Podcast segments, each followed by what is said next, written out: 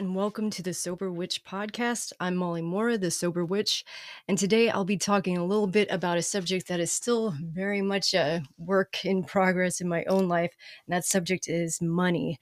So, with Imbolc just passing and with all the residual energies of that Sabbath, like preparation, renewal, subtracting that which no longer serves us, and so that we can bring in those things that do, with all that kind of energy still hanging around, it makes it for a, a really great time to just reassess our finances.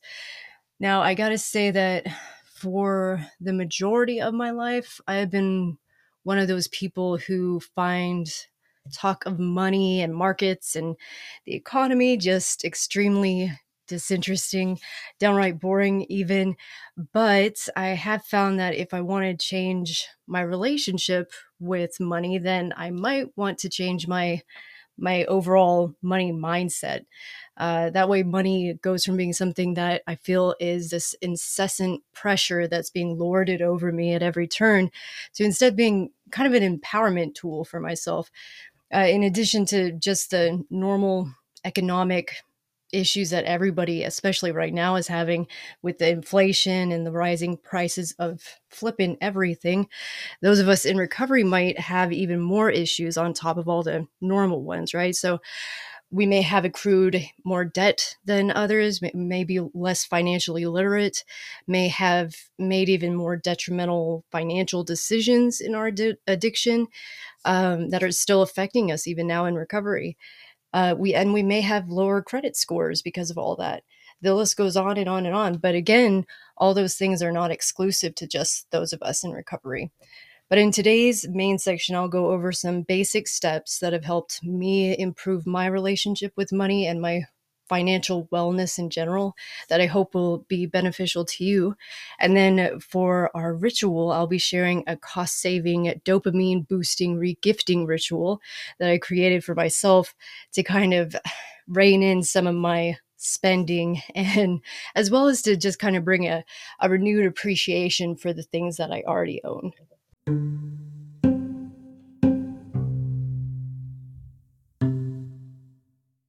So, before we jump in, I want to start by saying that, especially in early recovery, I think it's a good idea to, and I know this is going to sound kind of bad, but I think it's a good idea to be a little selfish with our money. Typically, when we're in early recovery, our finances are in need of just just as much recovery and stabilization as our bodies and minds are, right? So during the stabilization period, it's a good idea to kind of refrain from lending out money. If we choose to lend out money, it should only be money that we won't miss since there's always that possibility that we will not be paid back. So, good rule of thumb is if we're going to miss it, we ought not lend it. I mention this because part of getting sober is bringing back all the things that actually are our responsibility.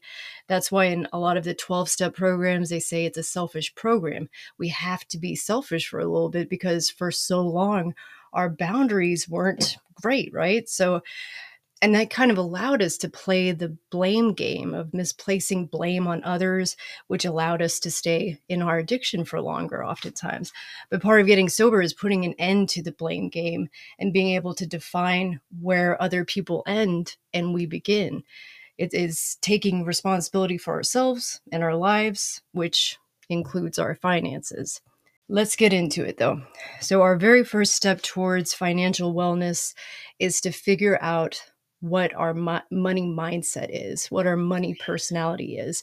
And there's a lot of ways we can do this. There's a lot of online resources, but the main point of it really is to see where our relationship with money is, to see those habits that we have.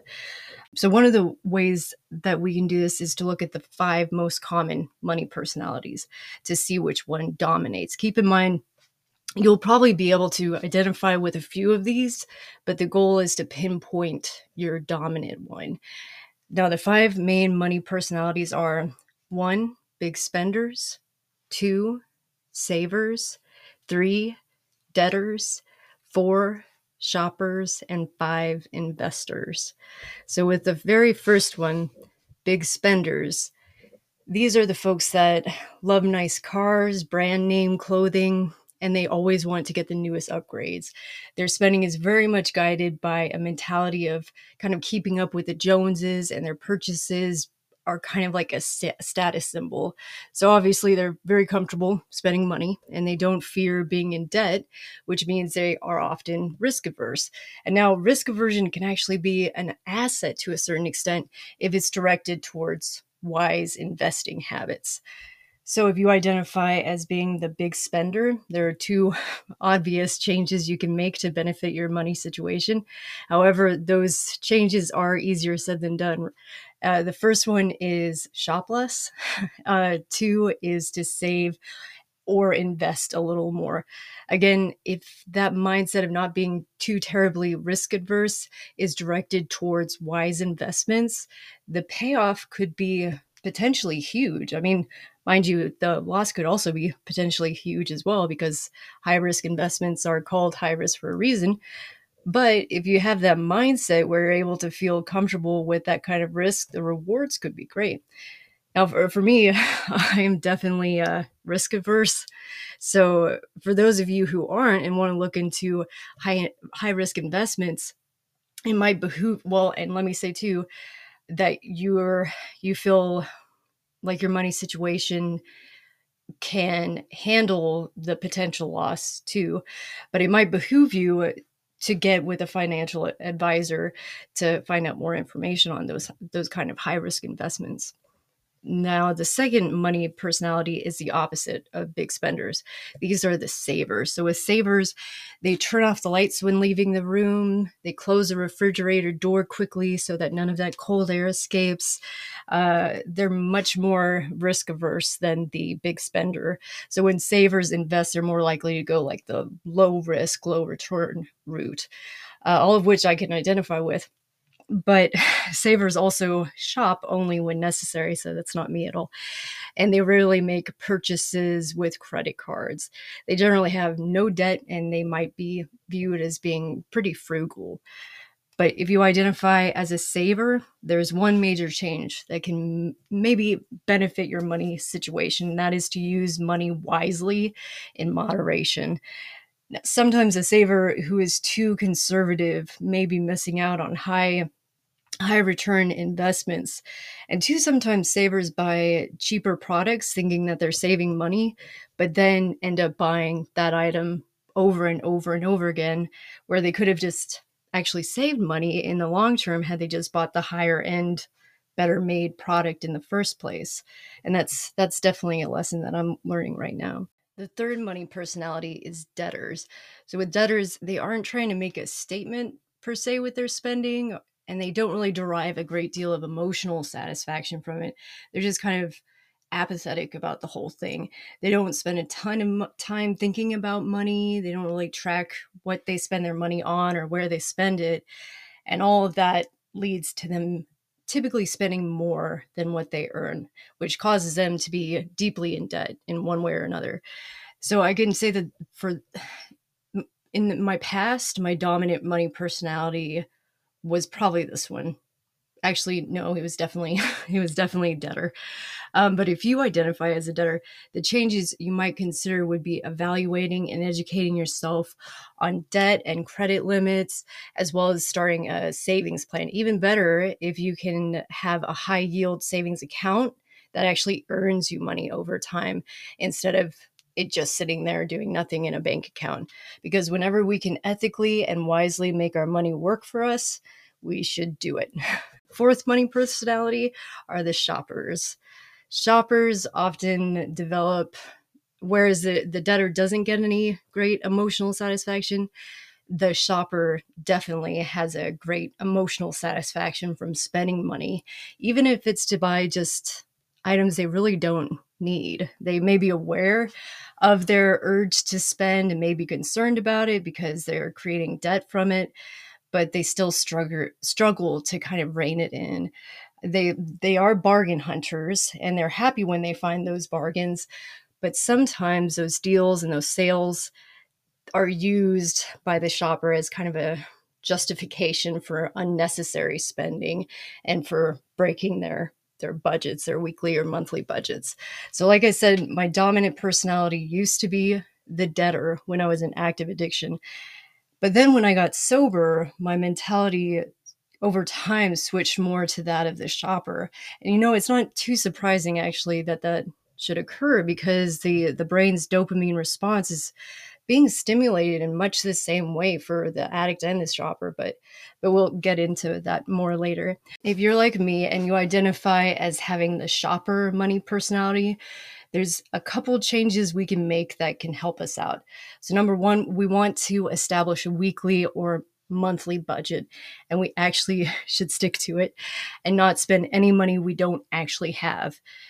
Secondly with credit cards we want to ensure that our credit cards are used for designated purposes, right? And that the balance is paid off every month. having I mean having a credit card just for gas and paying it off every month does wonders for our credit score. But if we get off track, which I am definitely guilty of, and start using that card for other things other than major emergencies, then we're getting into dangerous territory. So, yeah, sticking to a budget and responsible credit card usage can help us shoppers immensely. The fifth and final money personality is the one I wish I had and the one that I am striving to become, and that is the investor. Investors are consciously aware of money and of their money situation. They understand their financial situations and they strive to make their money work for them. Their actions are driven by careful decision making, and their investments reflect the need to take a certain amount of reasonable risk. So, for those of you who identify as investors, yay, no change is really necessary for y'all. Um, just keep up the good work and stay mindful of long term goals and opportunities. So, that is our first step figuring out what our money personality or mindset is. The second step for our overall, overall financial wellness is getting our money situation as it is out on the table and getting super honest with ourselves about where we are. Getting onto a site like uh, creditkarma.com or a similar site that will not affect our credit score is a good way to get the lay of the land since it shows us all our debts like mortgages, school loans, credit card debt, car loans, all that stuff all in one spot. You can also go to annualcreditreport.com to get our credit reports directly from each of the three major credit bureaus. Just be aware how often you do this as there is like a set number of times that you can access these reports before it starts negatively impacting your score. But whatever website we choose to use, please be aware of you know wh- what website you're going to and making sure triple ensuring that it's legit before you enter your personal information. We can also get onto our mobile bank apps gather up our bank statements bills all that stuff so that we're able to get as full a picture of all the money that is coming in and all the money that is going out. All this information helps us move on to the third step towards financial wellness, which is creating a budget. Now, I'm old school and I still like to use a piece of paper for creating my monthly budget, but there are tons of awesome budgeting apps that you can download and have right on your phone. We can make budgeting planning as broad or as detailed as we want. The aim is just to figure out what our total money income is minus our total expected monthly expenses like rent, mortgage, utilities, all that which leaves us with our total excess money that we can choose to either spend or save. But what if we don't have any excess money at the end of the month? Well, that's when we need to have a look at our budget and find those expenses that we can cut or at the very least reduce. We have to determine uh, what our priorities are, right? And even sometimes within the same category. We have to look at the same category and determine what the priority is. On a budget, expenses are usually separated by categories like uh, housing, food, transportation.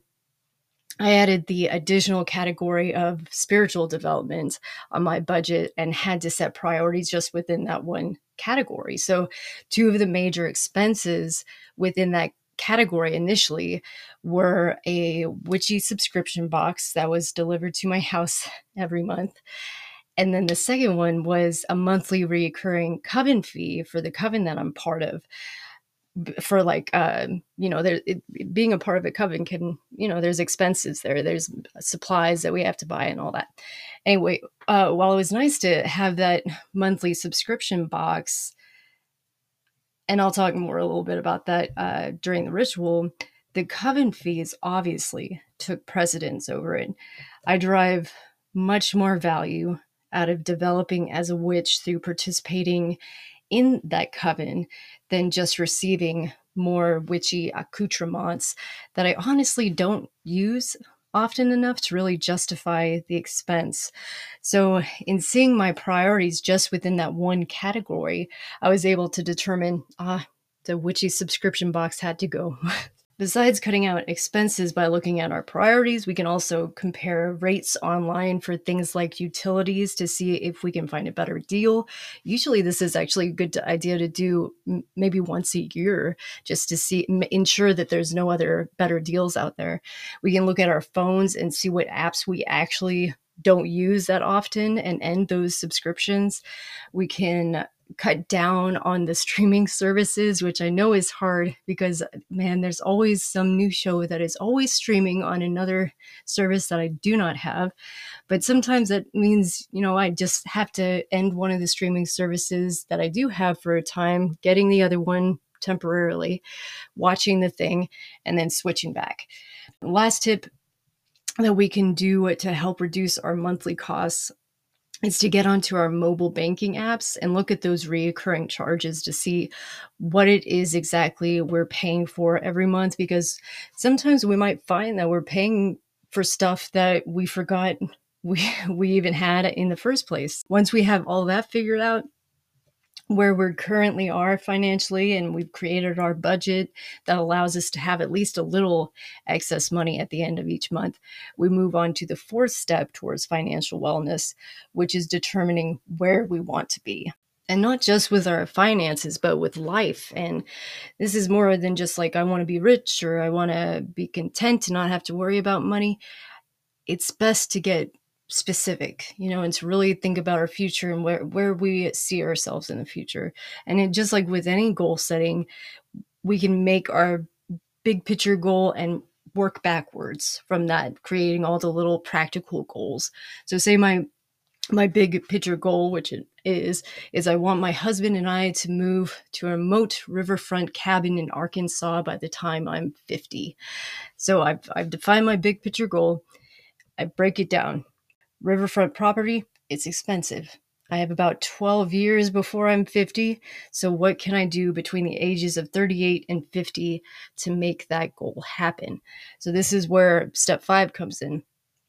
And that's where we create all those little goals that we can do right now to begin making our way towards our big future goal. So, some of the little goals that I can do right now for my particular situation to start heading in the direction of hopefully achieving my big major future goal would be paying off my bad debt, staying on top of monthly payments for my good debt, keeping my credit score high, improving and maintaining my current home so that its value increases. So, when it's time to sell, we're not, you know, we're getting as much as we can and then saving more and spending less and so on and so forth. And of course, for each of those goals, there's going to be sub goals, and hopefully, all of them will be following a SMART format where they're specific, they're measurable, they're attainable, realistic, and t- time oriented. But we'll speak more on SMART goals in another, another episode.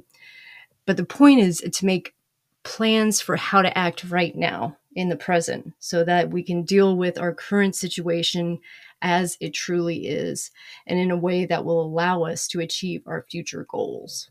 One of the right now things that has been incredibly beneficial to me is learning about good versus bad debt. Like being able to distinguish the two types of debt has allowed me to set up priorities for paying off my debt. So if I get some unexpected extra income, which doesn't happen as often as I would like. Um, like say I, get my, my tax return or a bonus at work, I know exactly where that unexpected extra money needs to go uh, towards paying off my bad debt as quickly as possible. So, good debt are things like mortgages or student loans that we take out to enhance our job skills. And I know credit cards get a bad rep, but again, they can do wonders for our credit score if we use them lightly. And that's that's the main thing is we have to use them lightly, and again for their designated purposes and lightly usually means less than 30% of our available credit on any credit card at any time. Uh, but for good debt, we just make our monthly payments every month and continue living. Huzzah. Bad debt, though, would be things like amassing credit card debt, um, uh, on one time purchases, using credit cards or loans with high interest rates, which can include things like payday loans. And just a quick side note here about payday loans do not do payday loans. If you can help it please do not. Their interest rates are insane. There's a great ted talk called disrupting the payday lending industry about the predatory nature of payday uh, the payday loan industry and it's just despicable what those places do to people. But getting back on track the aim with good versus bad debt is to pay off bad debt as quickly as possible and to just keep on top of our monthly payments towards our good debt. Another thing that is helping me right now to hopefully achieve my big picture future goal is using something called marginal analysis to help reduce my spending, especially online. So basically, marginal analysis helps us to determine if what we're willing to spend on an item, which is the marginal benefit, exceeds the actual monetary cost of the item. If it does, and the actual price is less than our marginal benefit, again, which is what we're willing to pay, then the action is said to be logical. If it doesn't, and the actual cost is greater than our marginal benefit, again, what we're willing to pay, then the action is illogical. So, say I'm on Amazon and I see a tarot deck that piques my interest. T- tarot decks are usually my my uh, unnecessary uh, spending, impulse spending. So I see a tarot deck that pique, piques my interest, and I click on it. But before I even scroll down to see the actual price of the tarot deck, I ask myself, how much am I willing to pay for this? How many days of use will I get out of it? And so I come up with a number and I say 11. $11 is how much I'm willing to spend on this tarot deck. And that is my marginal benefit. So at that time, once I got that number in my head, I scroll down to see the actual Amazon price and say the actual Amazon price is $12, $13. I got to pass up that buy now button. If it's lower, if it's $11 or lower, I can buy now, maybe, depending on my budget. Last step is step six, and that's looking at how we can invest in ourselves. There are so many ways we can do this.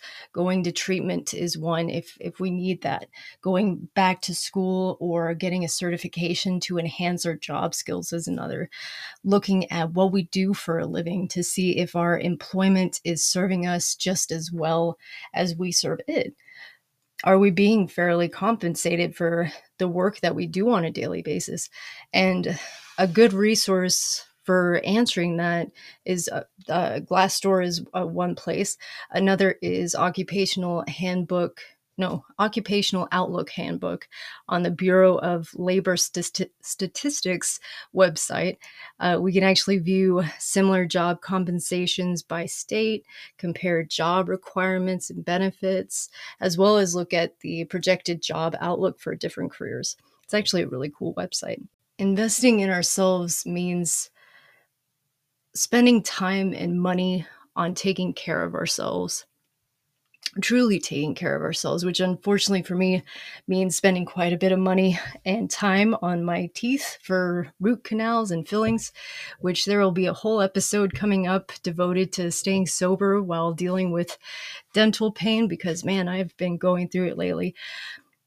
But that's what taking true care of ourselves is it's dealing with the shit we don't particularly want to deal with but know that we should uh, things like routine dental visits or going to those follow-up doctor visits that we might have some fear around it's the not so fun stuff that costs some money energy and time right now but that if we keep putting it off, it just gets worse and worse and worse. And the cost to our bodies, our finances, and our time just continues to go up and up. So, just to reiterate the financial steps towards wellness. Step one, identify our money personality type, or at the very least, identify our relationship with money so we can figure out those habits that are keeping us from financial wellness. Step two, get super honest about our finances and where we are right now. Step three, create a weekly or monthly budget Step four, create a major future goal where we figure out where we want to be in the future, not just financially, but in life. Step five, use our major future goal as our guide in creating all those little goals that we can begin doing right now to lead us towards our major future goal. And step six, invest in ourselves. All right, right on. Now, on to the ritual.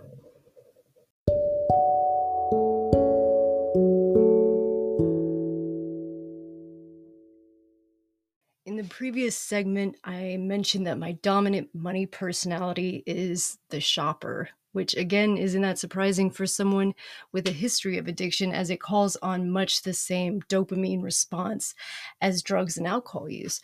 So things like Amazon and witchy subscription bo- boxes, I'll not name any names, are fantastic at stimulating that dopamine response.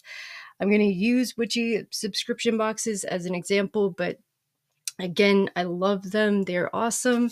Um, but I just don't do like the the witchy subscription boxes. Sometimes I'll go to the the website and buy single items, but not the reoccurring subscriptions anymore. For those of you who have had that experience of witchy subscription boxes, they contain beautiful items, things like incense and oils, ritual salts, crystals, books, statues, tarot and oracle decks, things like that. I subscribed to them, I loved them. However, I didn't really use the items enough to warrant the price of the box.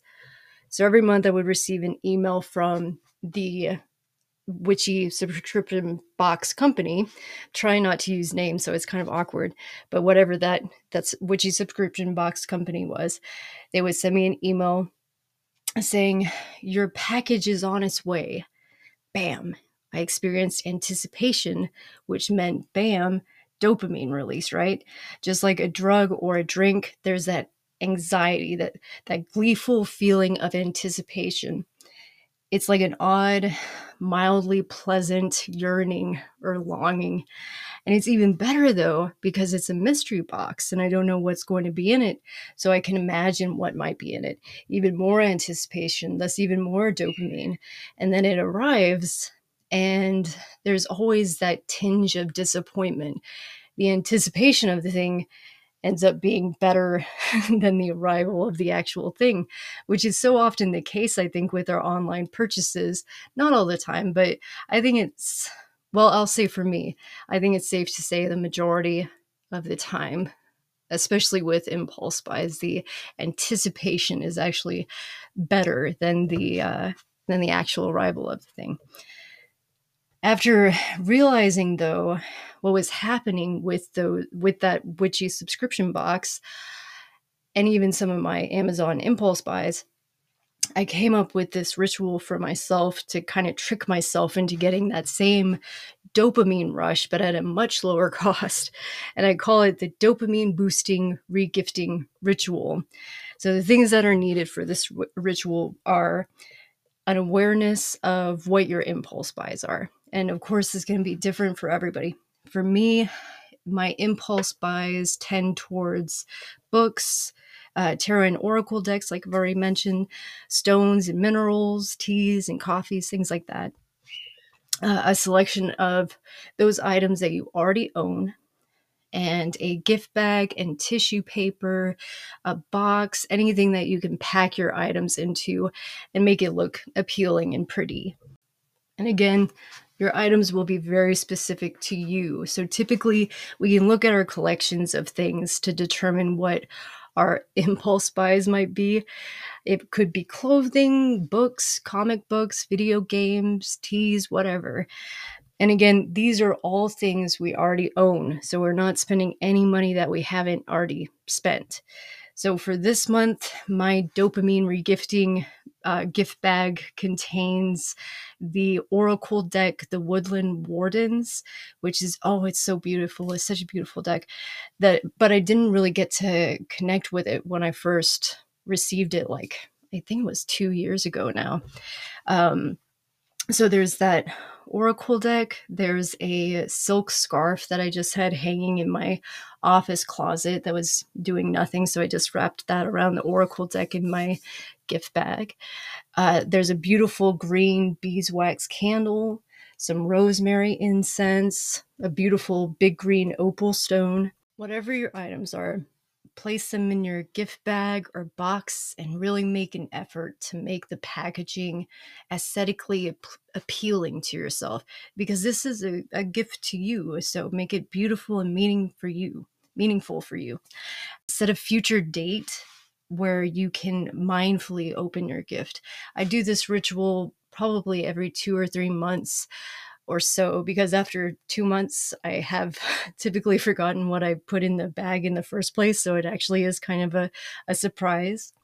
If you're able to put your gift in a place where you will see it from time to time this will really help ignite that feeling of anticipation which means the dopamine response will get to kick in that way once your designated day to open your gift arrives, if you cast circle do uh, do your circle casting, call in the elements and deity.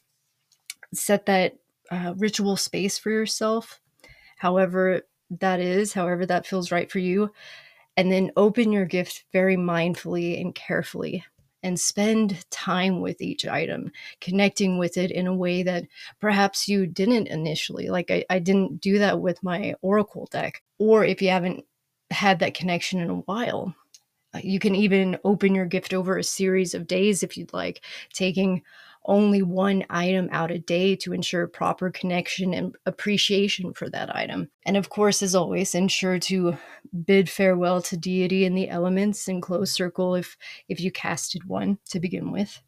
But I, I do love this rit- ritual though because it helps me it does help me to decrease my spending but still get a little bit of a dopamine rush because whenever I see my little gift, I have that that little dopamine release, you know, that little feeling of anticipation. Plus, it renews my appreciation for those items, which is which is always good to have. So to have gratitude and appreciation for the things that we already own. But as always, if you have any questions, concerns, or suggestions, please do message me at the Sober Witch Podcast on Instagram or at Molly the Sober Witch at gmail.com. And as always, keep your sobriety strong and your witchcraft powerful.